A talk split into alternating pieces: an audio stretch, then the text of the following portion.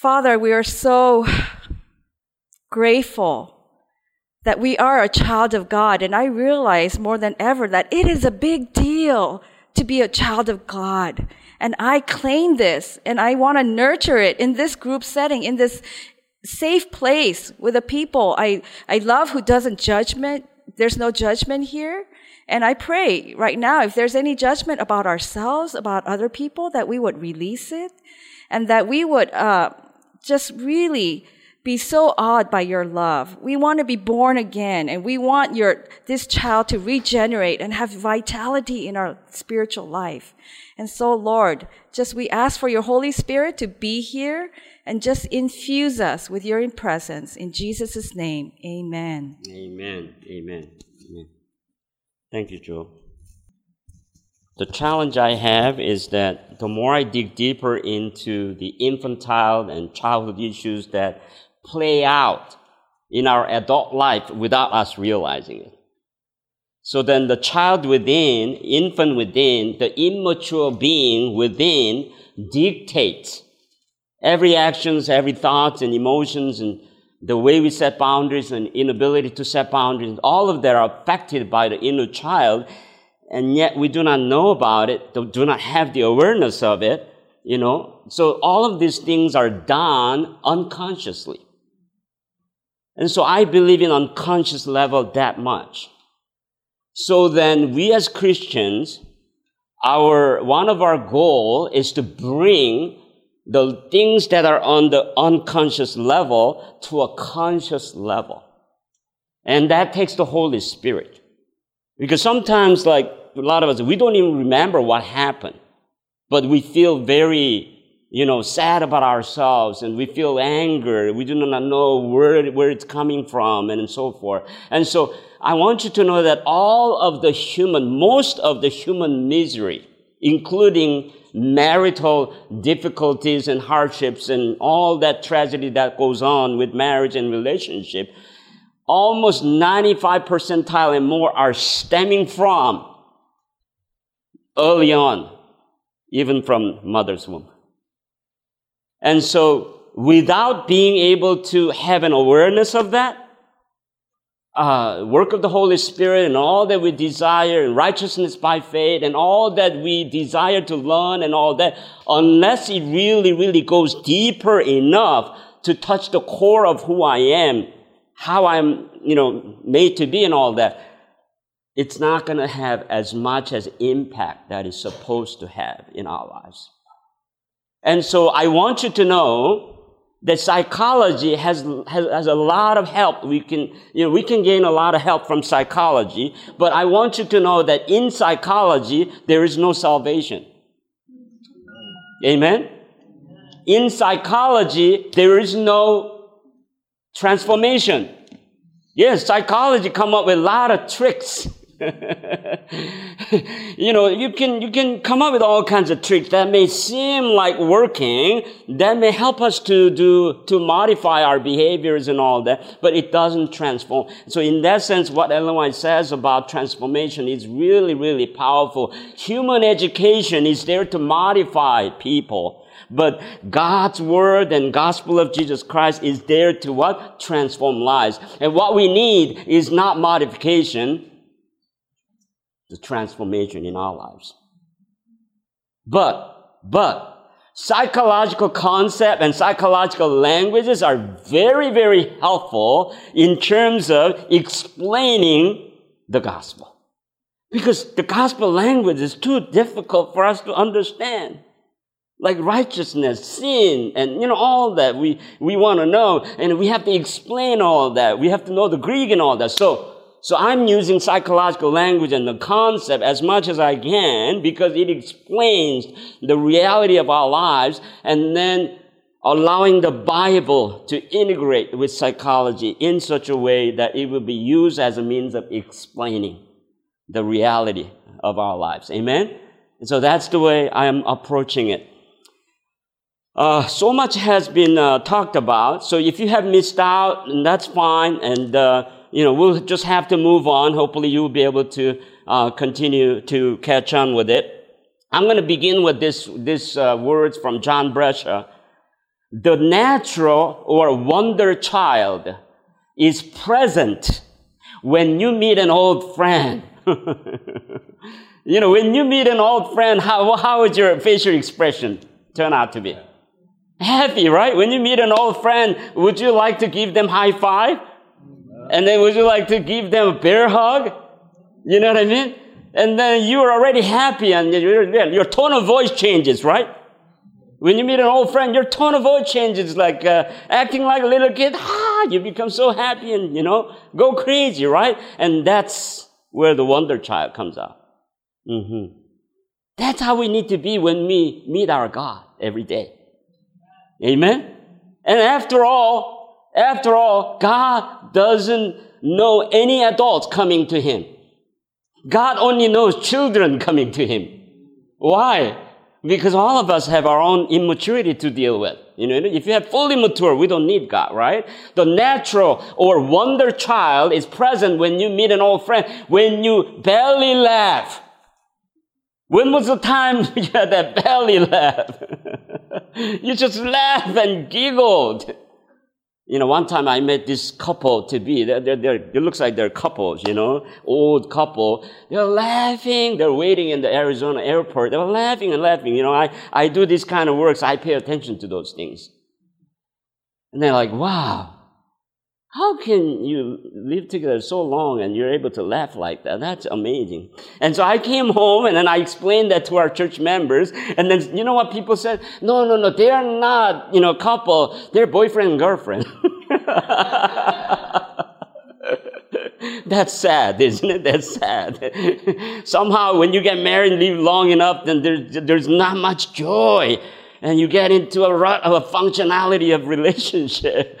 That cannot be the case, right? When you are creative and spontaneous, it's like, it's like, hey, let's do this. Yeah, you know, you do it together. And when you are awed by the wondrous sight, you go to Grand Canyon. What is your first expression when you go to Grand Canyon?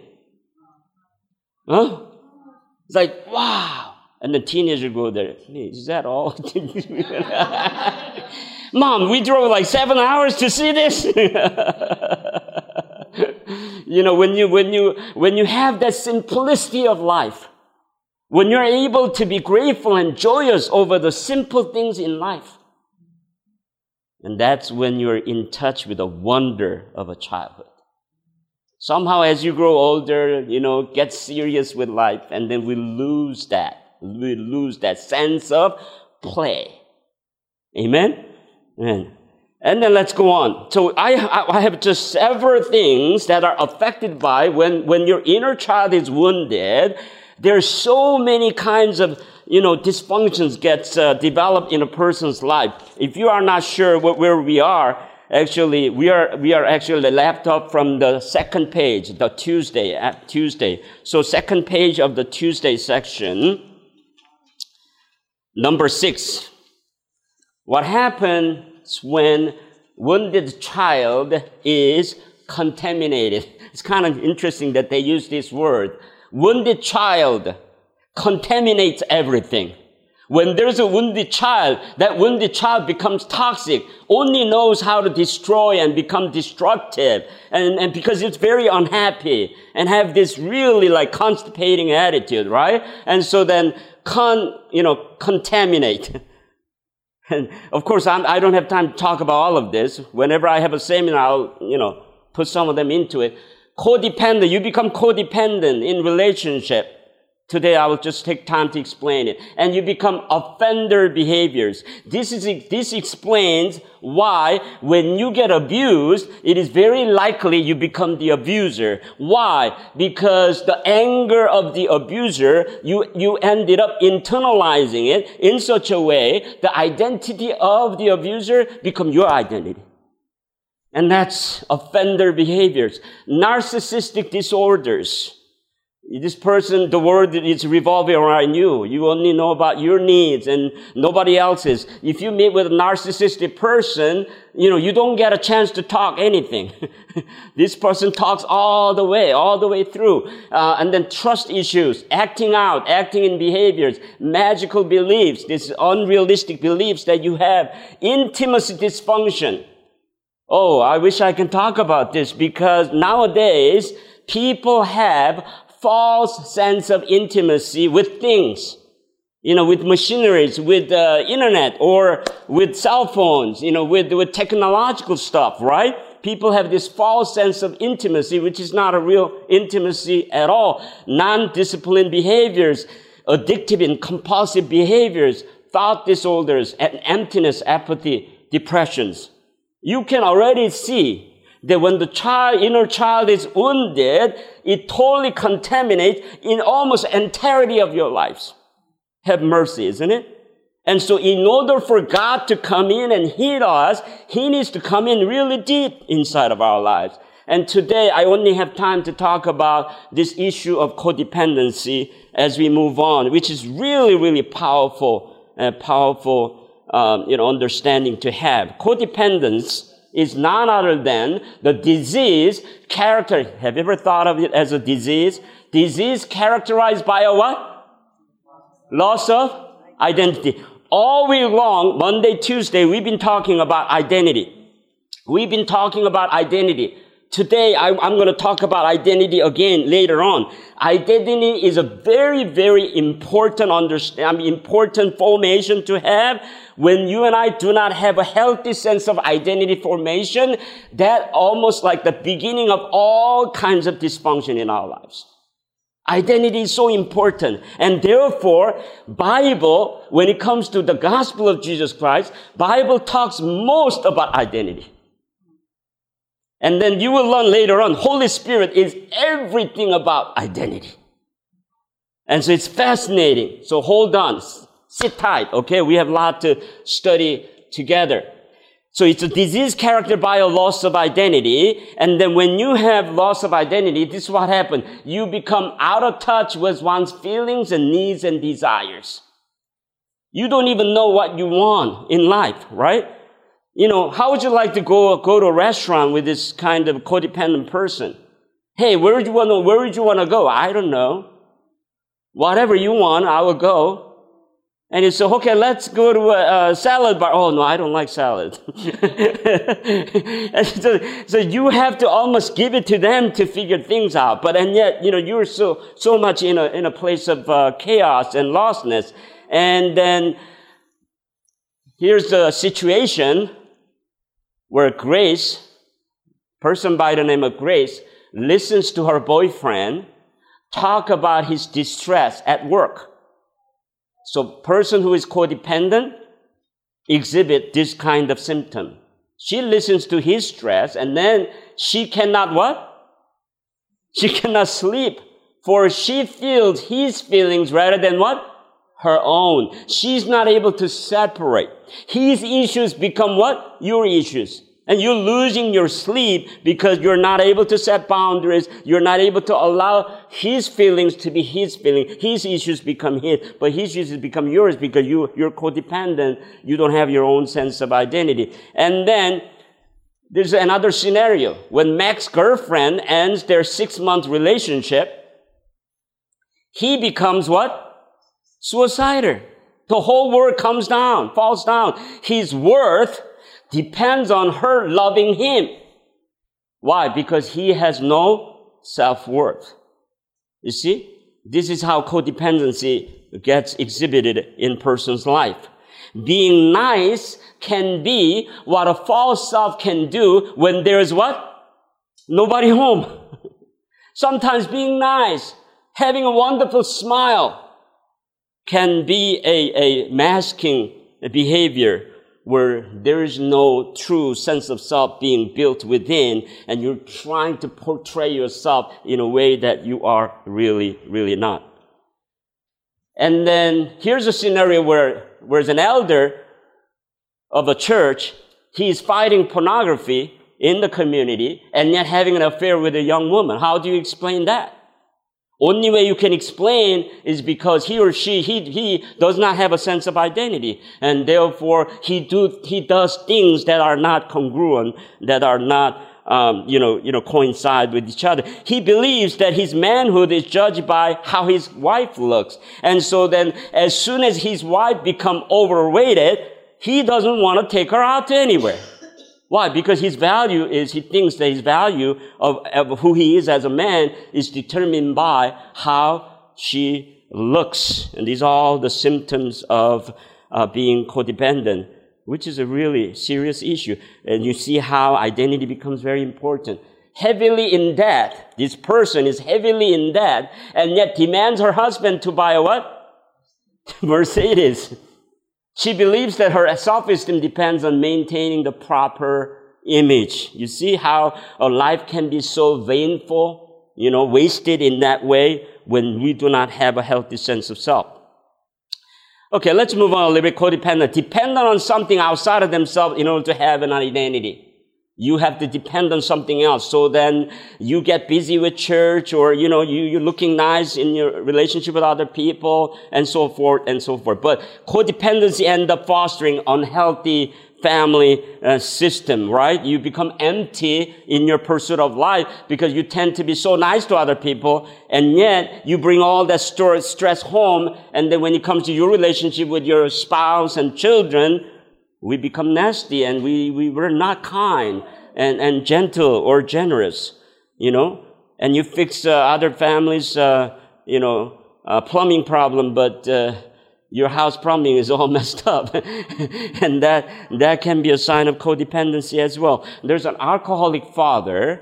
You see, when a family is stricken by alcoholic father, then life-threatening drinking because of the life-threatening drinking, family members chronically being alert. And when, when, the, when family is chronically being on an alert situation, then everyone in the family loses in touch with what's own feelings and needs and desire. And this is what, this is what addiction does to a family in a sense where you become a alert situation. That alert being alert situation gets chronically so prolonged that none of us are able to get in touch with themselves being able to grow themselves nurture themselves or so on because family is in crisis. And then family with violence is a similar thing. Chemical emotional physical sexual violence you know violences. And then you loses the ability to generate self-esteem from within because without healthy, you know, life, one is excited trying to find fulfillment on the outside.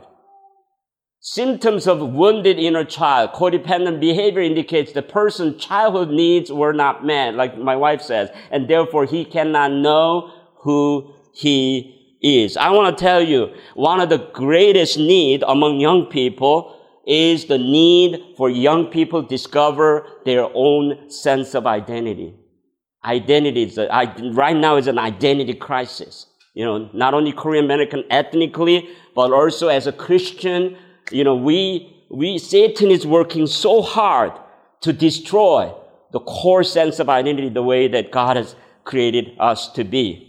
You have a question? Could that also affect somebody that had maybe like a, um, a brain injury and they couldn't remember their childhood, sure. could they still have that even though their childhood may not have been that way? Sure, sure, sure. If they didn't remember it. Of course, yeah, yeah. When they don't remember, that's why that's why one of the worst things that can happen is to lose your memory. You know, when you lose your memory, then everything else goes with it, and quality of life, and you know, everything basically really goes down the drain.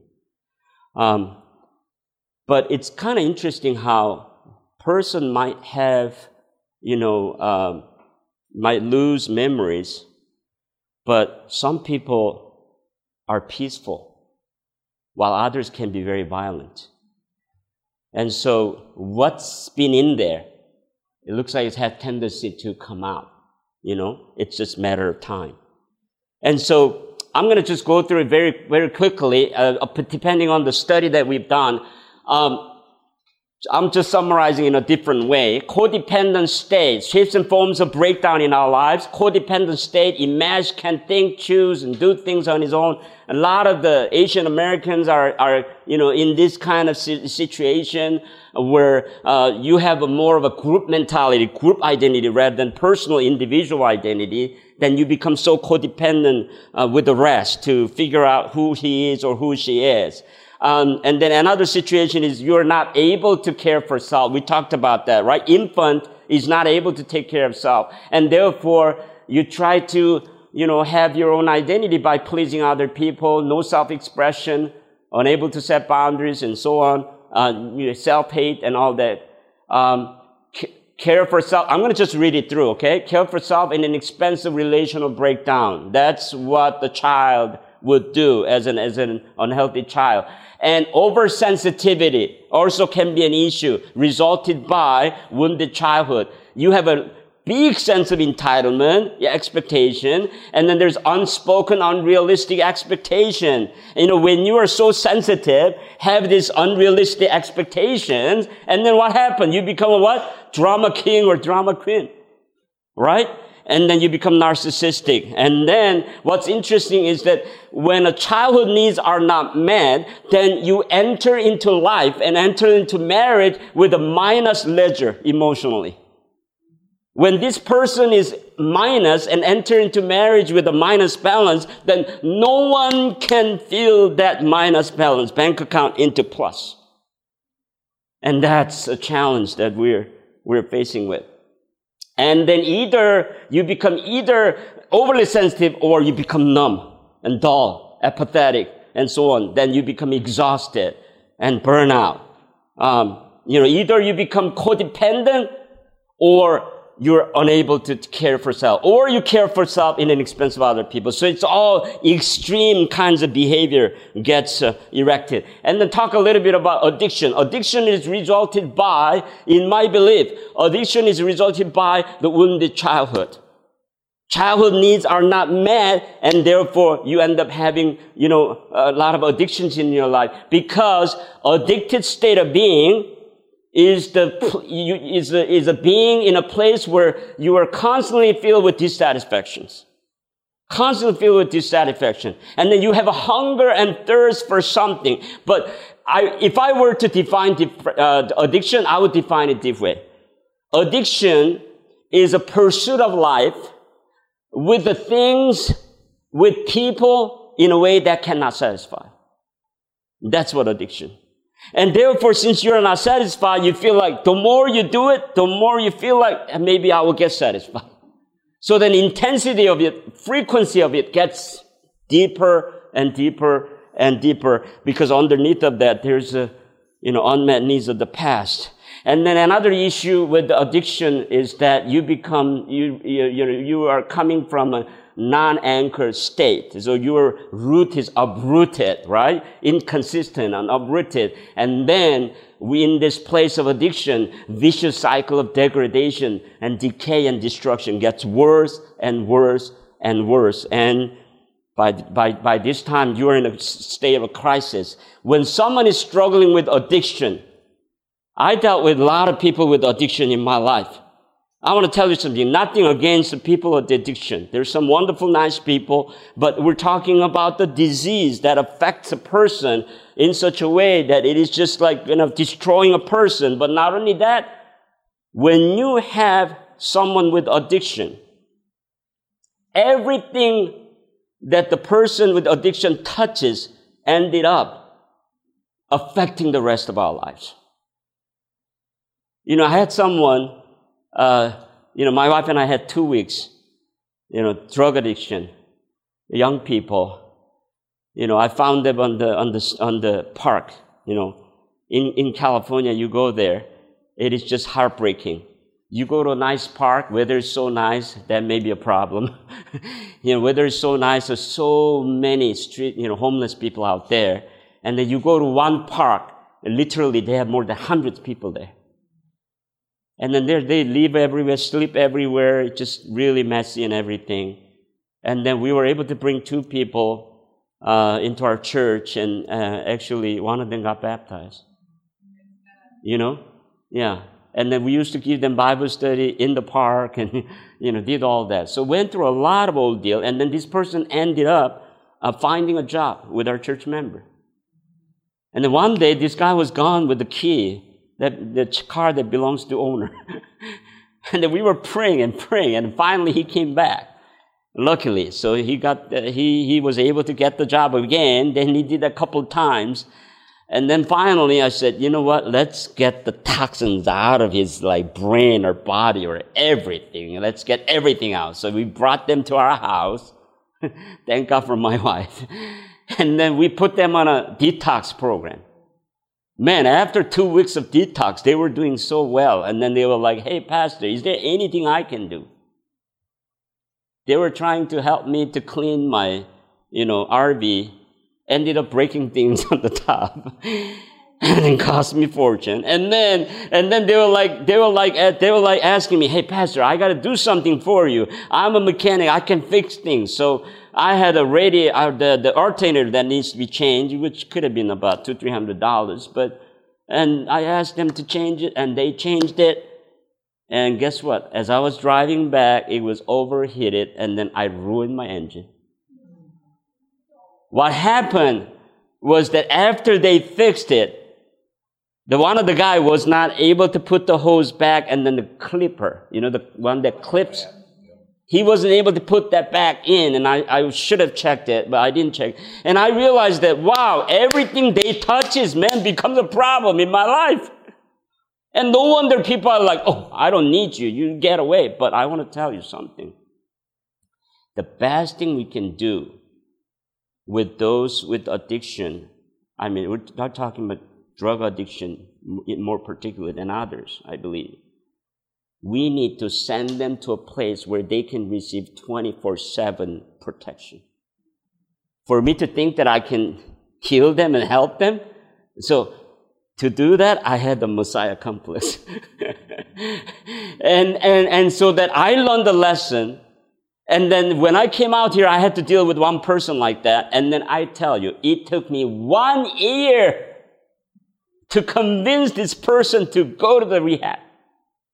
And I found his friend who could ally with me. I found his wife who could ally with me. So we were like a broken record telling this guy, you gotta go, you gotta go, you gotta go, you gotta go, you gotta go. Of course, we were praying and praying. Finally, this person said, I'm gonna go. Really? You don't know until they really go. And guess what? Bought a ticket to go to California. There's a place called Dream Center in California.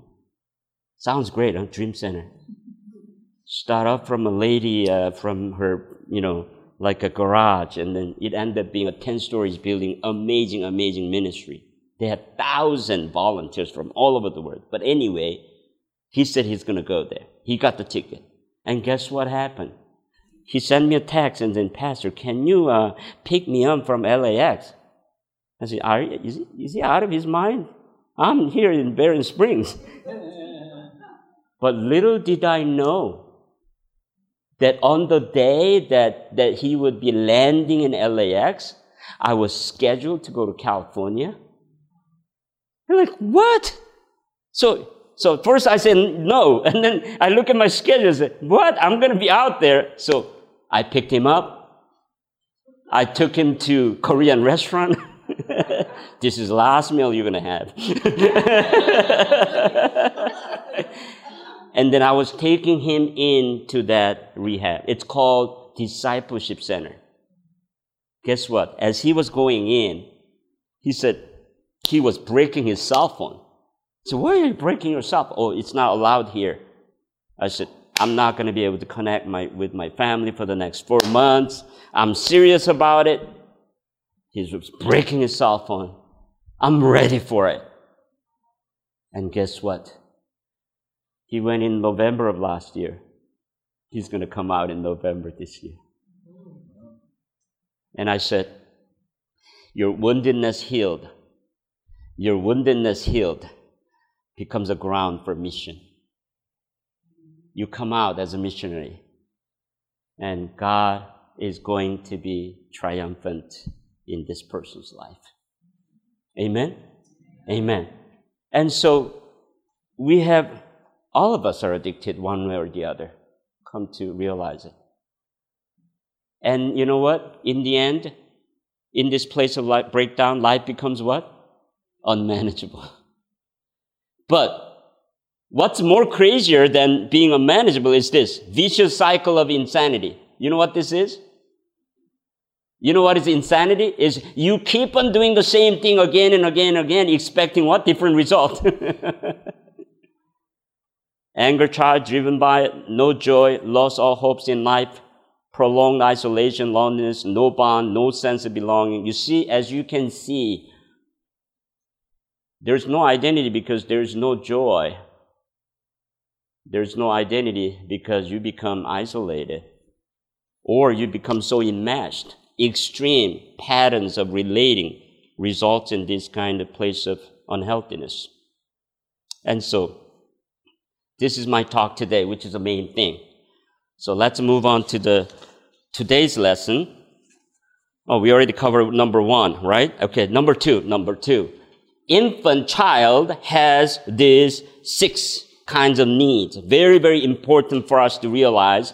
Whatever the infant needs, it's something that we need to realize because, because it will help us to realize what, what I might be lacking in my life. Number one, infant has a need to be taken care of because infant is not able to take care of themselves, right? And so they have a need to be taken care of. And then, um, you know, there are challenges that they're not able to take care of themselves. And secondly, they have a dependency need. Since they need somebody else to take care of them, they need to have somebody to lean on. Everyone has this dependency need, right? And people who live by themselves. And you know have a challenge because we live uh, we live as a human being needing to depend on somebody from time to time right? We have a dependency need. And then child has infants has a loss of childhood and then when you don't have a childhood, for instance, when you don't have a joyful and happy and jolly and playful and affectionate kind of childhood, then you don't have identity. So loss of childhood result in loss of identity, right? And then infant has those needs, uh, needs to have, find his own identity, and yet, and yet loss of childhood result in loss of identity. And then, um, you know, child has a need to be loved, right? And then the, the way the child knows that he or she is loved is by having joy bond result in love bond. This is very important. First lesson that I shared. I don't have time to go elaborate on that. So how do you know you're loved? When there's so much joy in the relationship. Right. Between, even between husband and wife, what's most important, uh, the blessing that the wife can give to a husband? Are you, are you ready to hear that? the, the, the, correct me if I'm wrong. Uh, the wife, the most blessing the wife can give to a husband is to enjoy your husband for the way he is. Right? Oh yeah, you know, like yes, yes. And so, so joy bond equals with love bond. And that's why, you know, for me to say, I am so glad to see you. It results in love bond because I'm joyous seeing you. And joy bond results in love. And that's what love is all about. You know, it's just cannot wait to see each other. And, and so then the best gift the wife can give to a husband is that, you know, you are enough for me and in doing so, allowing your husband to feel safe in the relationship. Because, because if he feels like, I gotta be somebody else, I gotta change to be accepted by my husband, by my wife, then you don't feel not only safe, but you feel disrespected. And the man feels a sense of respect when they are loved, when they are cherished as who they are. You are enough. If, even if your husband asks you, like, hey, do I need to change anything for you? And then your wife says, you know, no, no, no, you just be yourself. And you know what? When you allow them to be who they are, they are willing to change. so, so, so using a little bit of psychology helps. On every, and the child, you know, when the needs are not met, the child is unable to have self-expression. I mean, as a child, you're not able to have self, you know, expression. So you take this need, and then all, when these needs are not met, when you bring them into adult relationship, you, let's take a look at what it looks like, okay? Oh, and then you ended up having shame and guilt. A lot of shame and guilt for the lackings, for the shortcomings. Uh, and when you do not have enough love bond, that is, uh, you know, reflected in joy bond, then you internalize this lack of love, lack of, lack of childhood, loss of childhood into your being in that you feel like I am not worthy enough. I am not good enough. And so shame is something that what happened, you know, when you internalize what happened to you, then it becomes a source of shame, right? And so let's take that to uh, adult life. When a child is still, even after a child becomes an adult, still unable to take care of self, then it is very likely the child, this adult child will enter into relationship with what? Unrealistic expectations. When somebody lives with you with, with a lot of unrealistic expectation, then what does it to, what does it do to you? Oh, burden. You become burden. I met this one guy who's been dating this girl only for four months. And he came up to me and said, Pastor, I don't know what's going on with my relationship with this girlfriend. I liked her, but you know what? I'm just like ready to burn out already. It's only been four months. I said, something is not healthy. And I'm coming to realize that this girl has a lot of, lot of unrealistic expectation to him, which is coming from a, from a place of her needs not being met. And then enabling relationship. And then when the dependence needs are not met, then you become codependent, loss of identity. And then this is important when you do not have enough childhood that you enjoy, cherished, memory filled with joy and all that, when you do not have enough of that, then you become angry.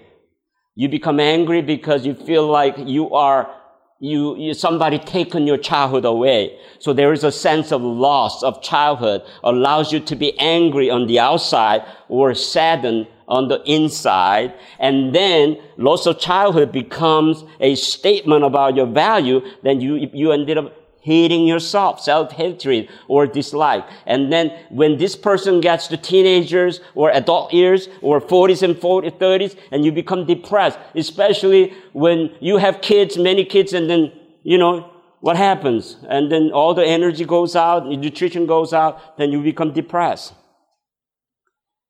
When the love bond and joy bond is not there, you become empty, vainful, fruitless pursuit. You move all the time. You pursue things not getting anywhere.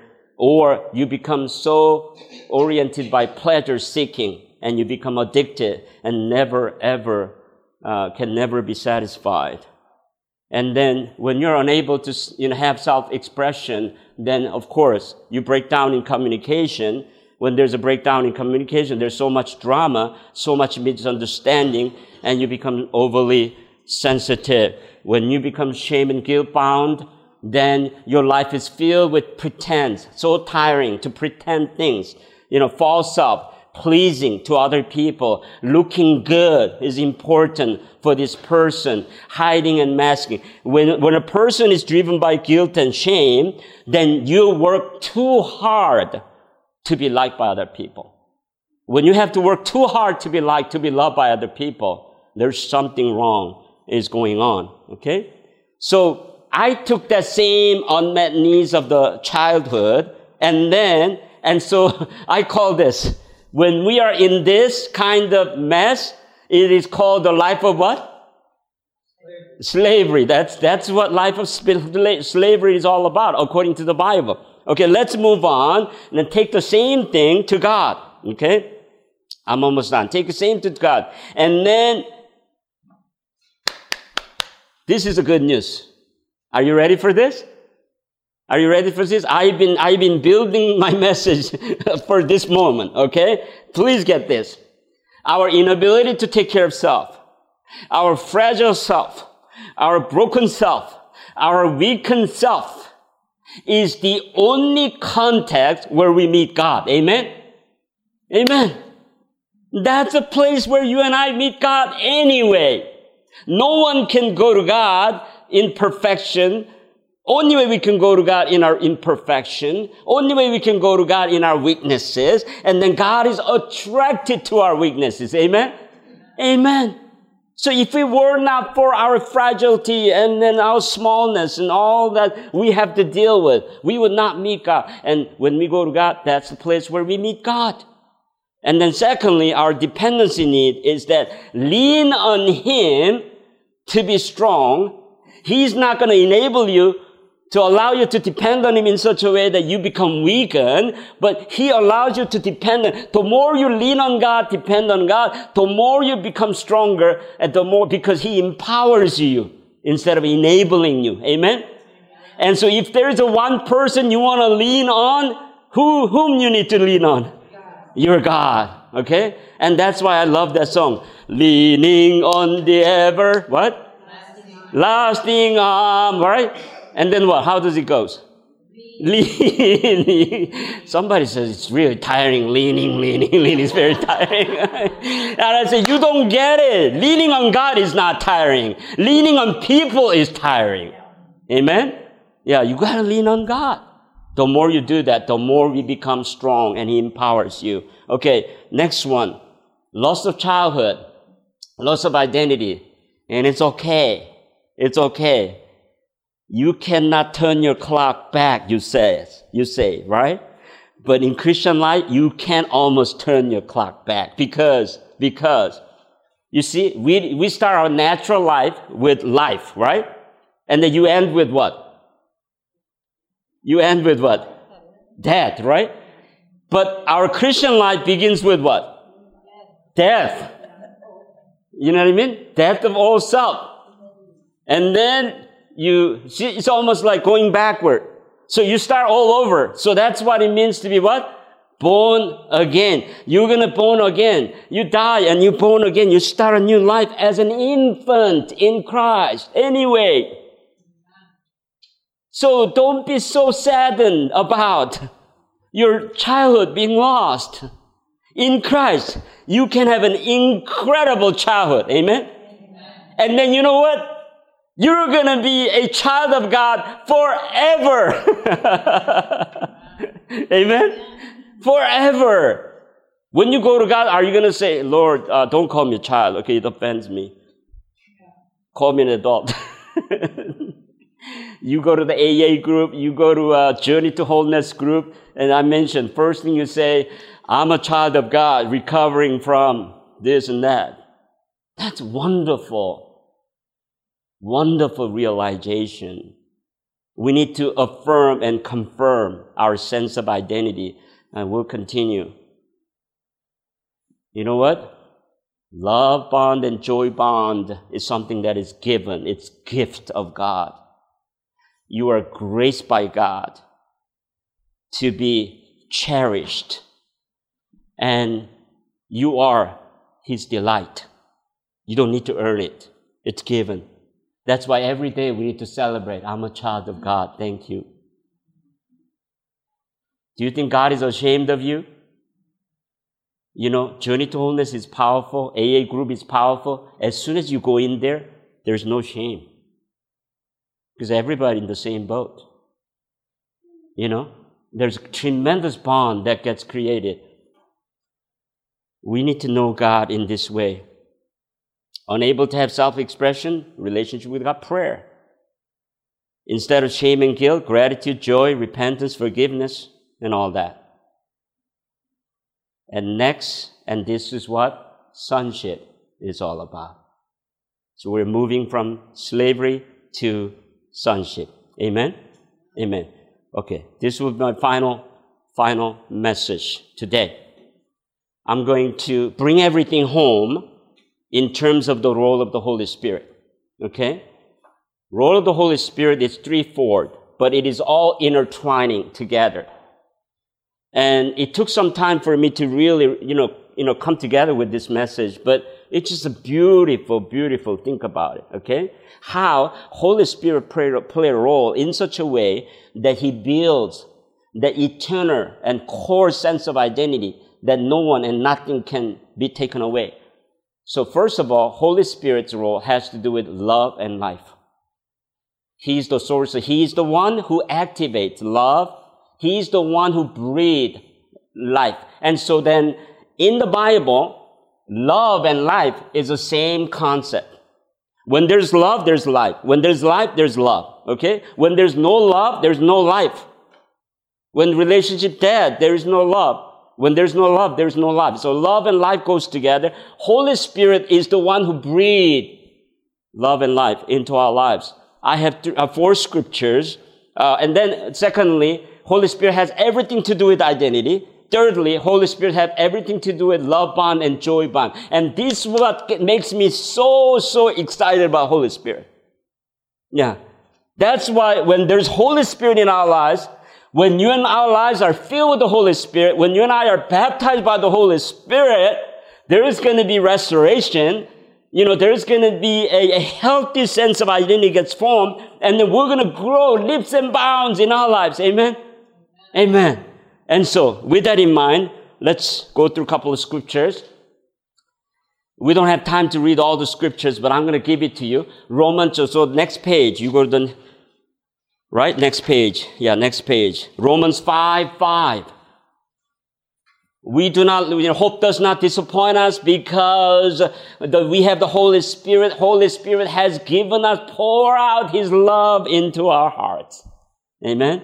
It's Holy Spirit. When there's Holy Spirit, there's love. Holy Spirit has everything to do with love. If you and I want to experience God's love, we need the work of the Holy Spirit because Holy Spirit is the one who pour out bucket full of His love into our hearts so that we may experience that love. Because unless you and I have that, you know, you know, love bond with God, love being activated in our lives, we're not going to find our own sense of identity here. Ephesians chapter 3, 15 to 19 is really, really powerful. Again, I don't have time to read it, but it scripture says that, you know, God has given us Jesus and then Jesus coming into our lives through the power of the Holy Spirit. So this is how it works.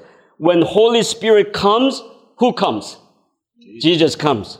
Why? Because did you know that uh, by coming to this earth, one thing that Jesus chose to lose is the, his, the ability to be omnipresent, right? Jesus lost it. Jesus lose it on its, on its own to be with us. And that's why when Jesus said that at the end of his ministry, it is better for me to go so that when I go, who comes?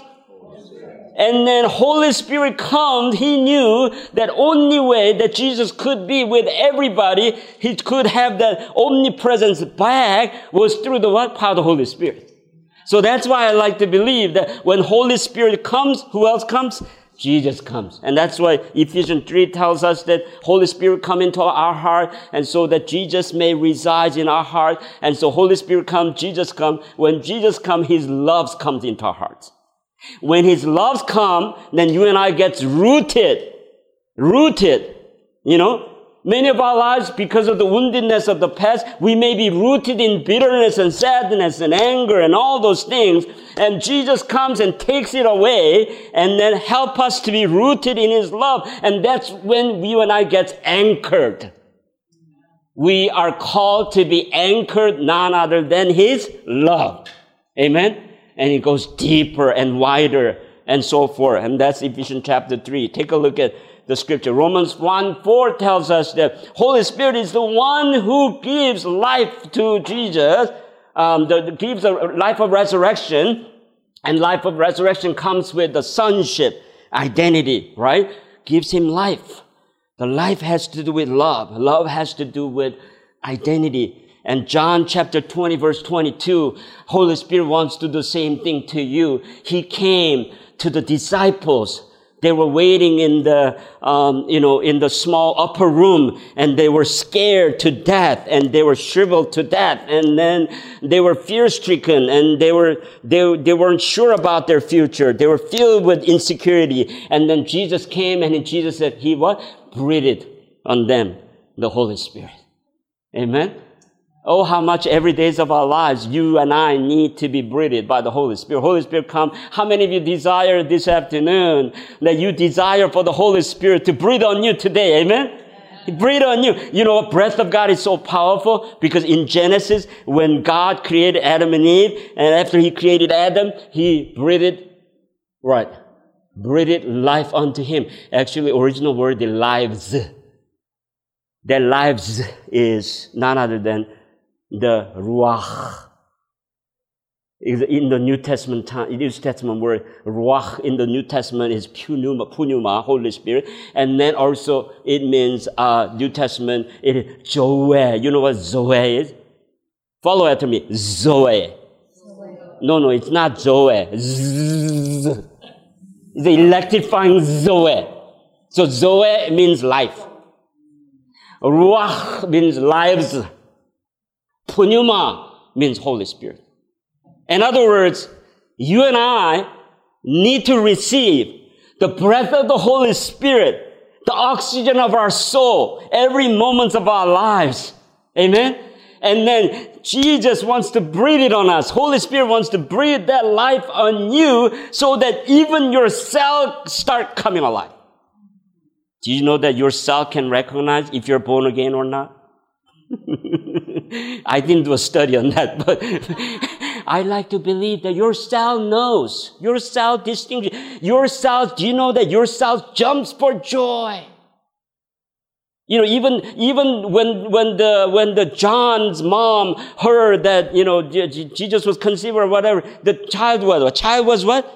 Child was like joyous in mother's womb. You see, we have these spiritual senses in our lives. And when you and I are filled with the Holy Spirit, we become come alive.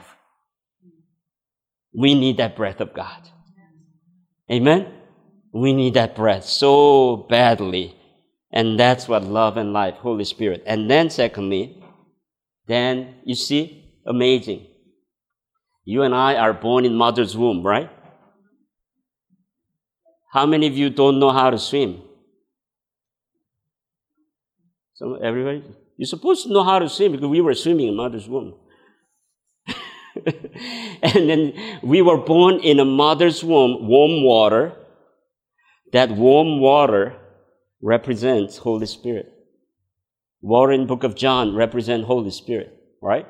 John chapter 3, John chapter 4, Holy Spirit. We're made to be born in the water. Isn't that amazing?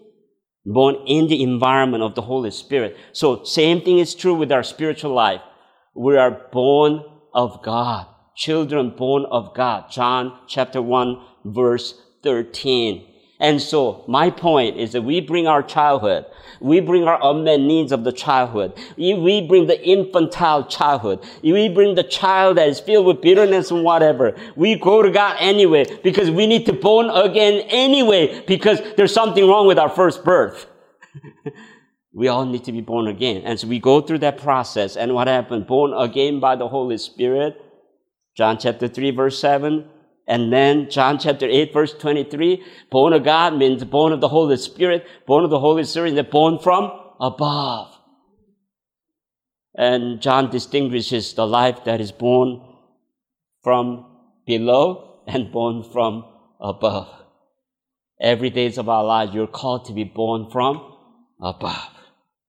Have you ever experienced born again in your life? Man, first time when I experienced born again in my life, first time experienced it after seven days of fasting. And then, and I was coming home on a, on a, on a bus drive, bus, on a bus that was like going like this. I mean, the road was very, very uh, uneven and all that. But despite of that, I was so happy because I was born of God.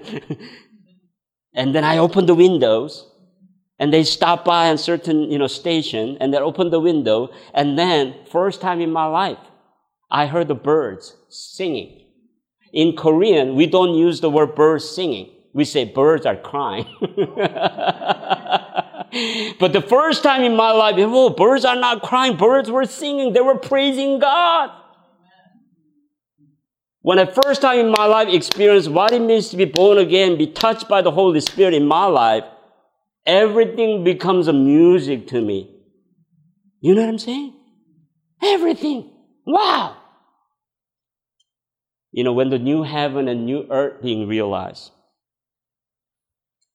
if you go there with the old heart, heart that is not touched by God, then you, we will not recognize nor appreciate new heaven and new earth. New heaven and new earth is for those whose lives are born of God. God wants to transform you because God knows that we and I are made for Him and we need that identity in our lives. It's all about identity. And then when Jesus was baptized, what happened? When, when Jesus baptized, what did he hear? Holy Spirit came down in the form of a dove, and here is my son in whom I am well pleased. Oh, wow. As a child growing up, how much I wish to hear that word from my father other than spanking and chastising, correcting and all that. I wish to hear from my dad. I am proud of you. But one day, after I came to the United States, I got married, had kid, went back to Korea, and then I met my mother, uh, father at his, at his, uh, you know, training center. He was, uh, he was running a prayer center in Korea, and I went and greeted him in Korea and May, Daddy, I'm going to, going back to the United States. And he came and he he shook my hands, and then he goes, Son. His voice is deeper than mine. Son, I'm so proud of you. When he said that, it, it just uh, registered to my ears like music. But if I were to be a real Korean, you know, eti- man with etiquette, I would have said, Dad, take that word back. I don't deserve to read such a commendation or something. But so I was so dying to hear that, that confirmation from my dad without me realizing I said, Amen.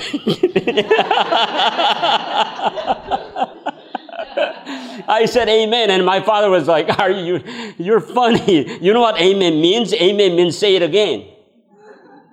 So my father said, I am proud of you. Amen. God said that Jesus was baptized that baptism was none other than your baptism. Did you know that? It was your baptism. When God, through the power of the Holy Spirit, allow you to be born again, begets us, give us the birth. And then the first thing Jesus heard, our brother in Christ, the first thing that you will hear, hey, hey, you got to do this, then follow 27, oh, do this. No. First thing Jesus heard, first thing that you will hear is that here is my son in whom I am well pleased, beloved. We need to hear that every days of our lives. Amen? No matter what happened.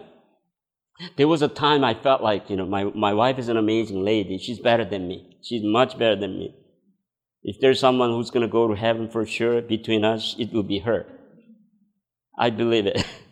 But there was a time I felt like I was not being respected by my wife. And I felt like, why did I come to the United States? To be res- disrespected by my wife. I was feeling low. But then, right on that moment, I could hear the voice of God telling me, You're my son, no matter what. In whom I am what? I'm grateful for my wife, for the way that she has lived with me, graced me, and all that. No matter what you go through in your life, don't forget that identity that Jesus gives you. And that's an eternal sense of identity. Okay? In closing, this love bond, Holy Spirit is so intimate. How many of you ladies want to, want to date Holy Spirit?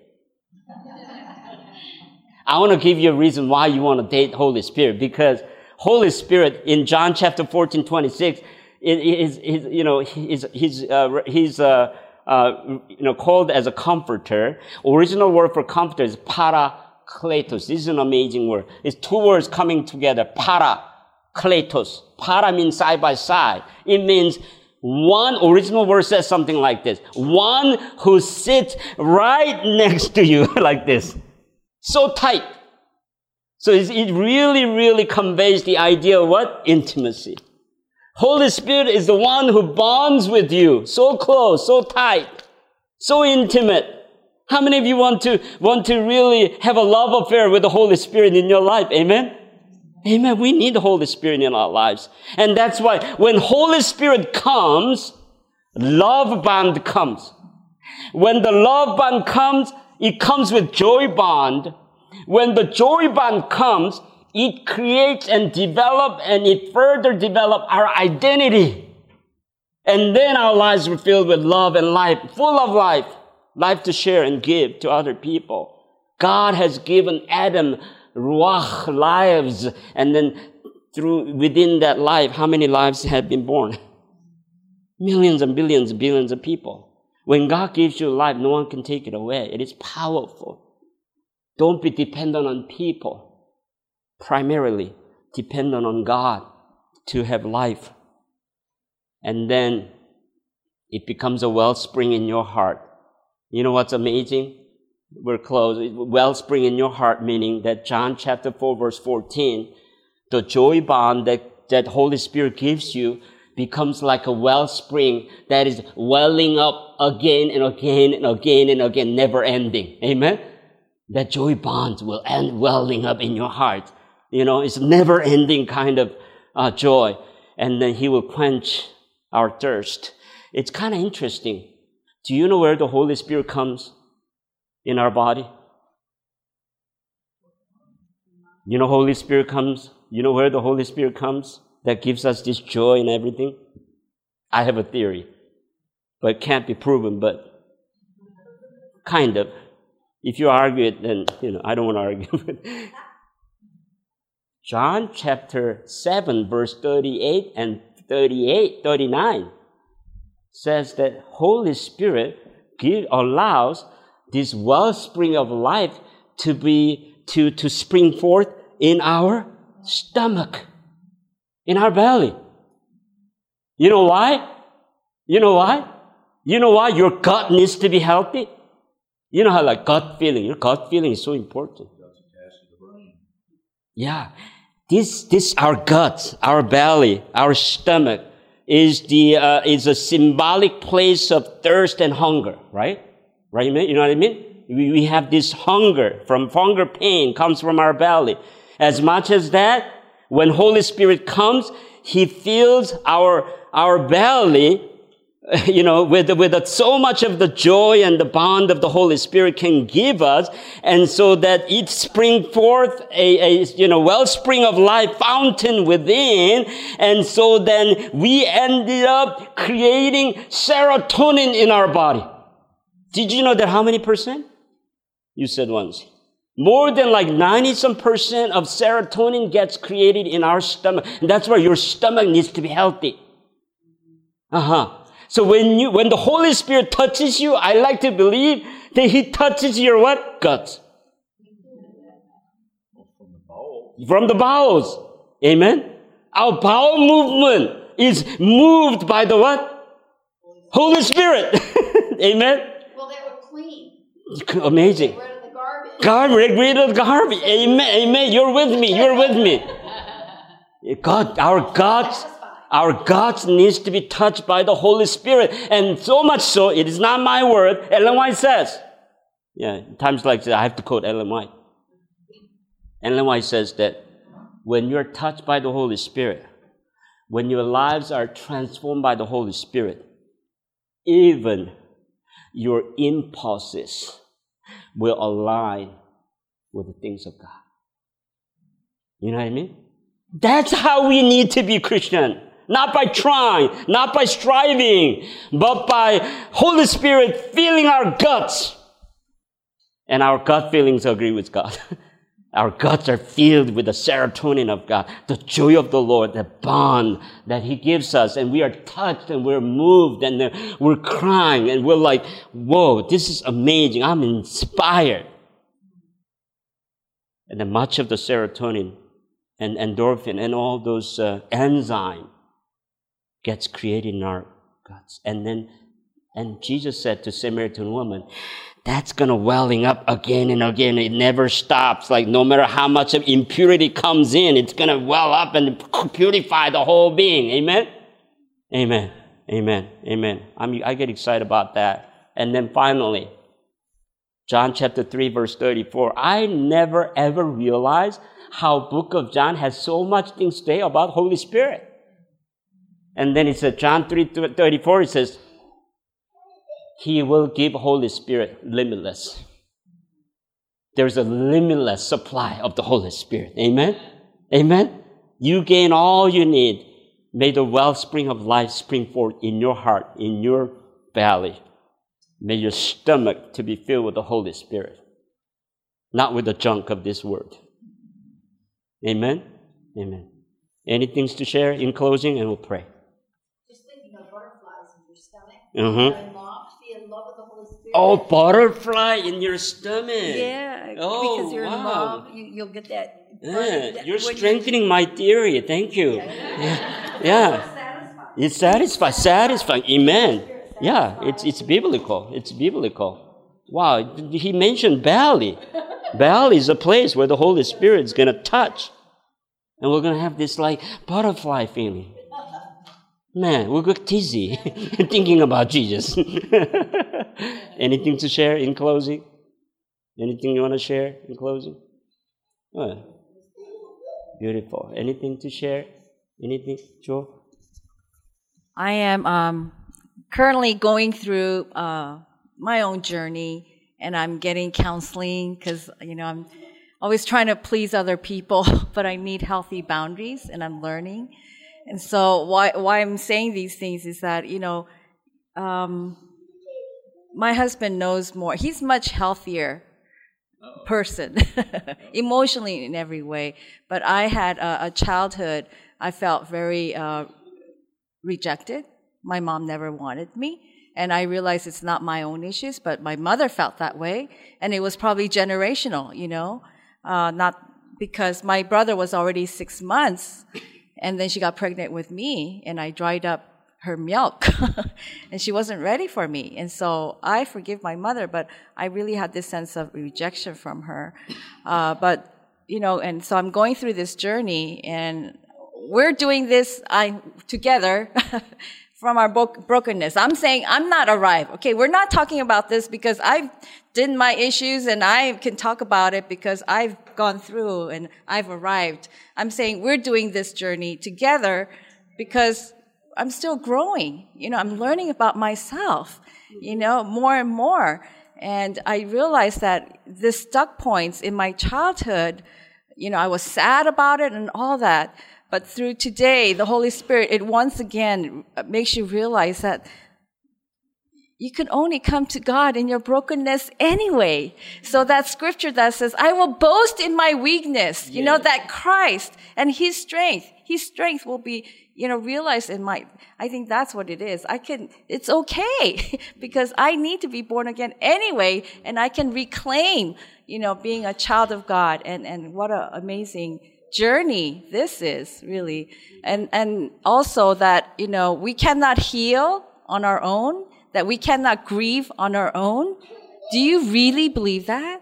I mean, if you really believe that, then when I look at you, each one of you, you guys are amazing people because you guys are healing agents to me. And I need you. and so everyone is so precious. And I think one, if we come to realize how every one of us, how much we need each other and, you know, the healing that we can give to each other, that brings a whole different, you know, perspective and how we look at each other. Amen. Jesus said, Let the children come to me. No one can get in the way. That includes you and me. And that makes me realize that my children and me, we're all children anyway. And there's not much difference. In terms of immaturity, we share a lot of immaturity together. We need to be compassionate to one another. So, so take heart, take it easy, go on, be joyful. Holy Spirit works in our lives. This media was brought to you by Audioverse, a website dedicated to spreading God's Word through free sermon audio and much more. If you would like to know more about Audioverse, or if you would like to listen to more sermons, please visit www.audioverse.org.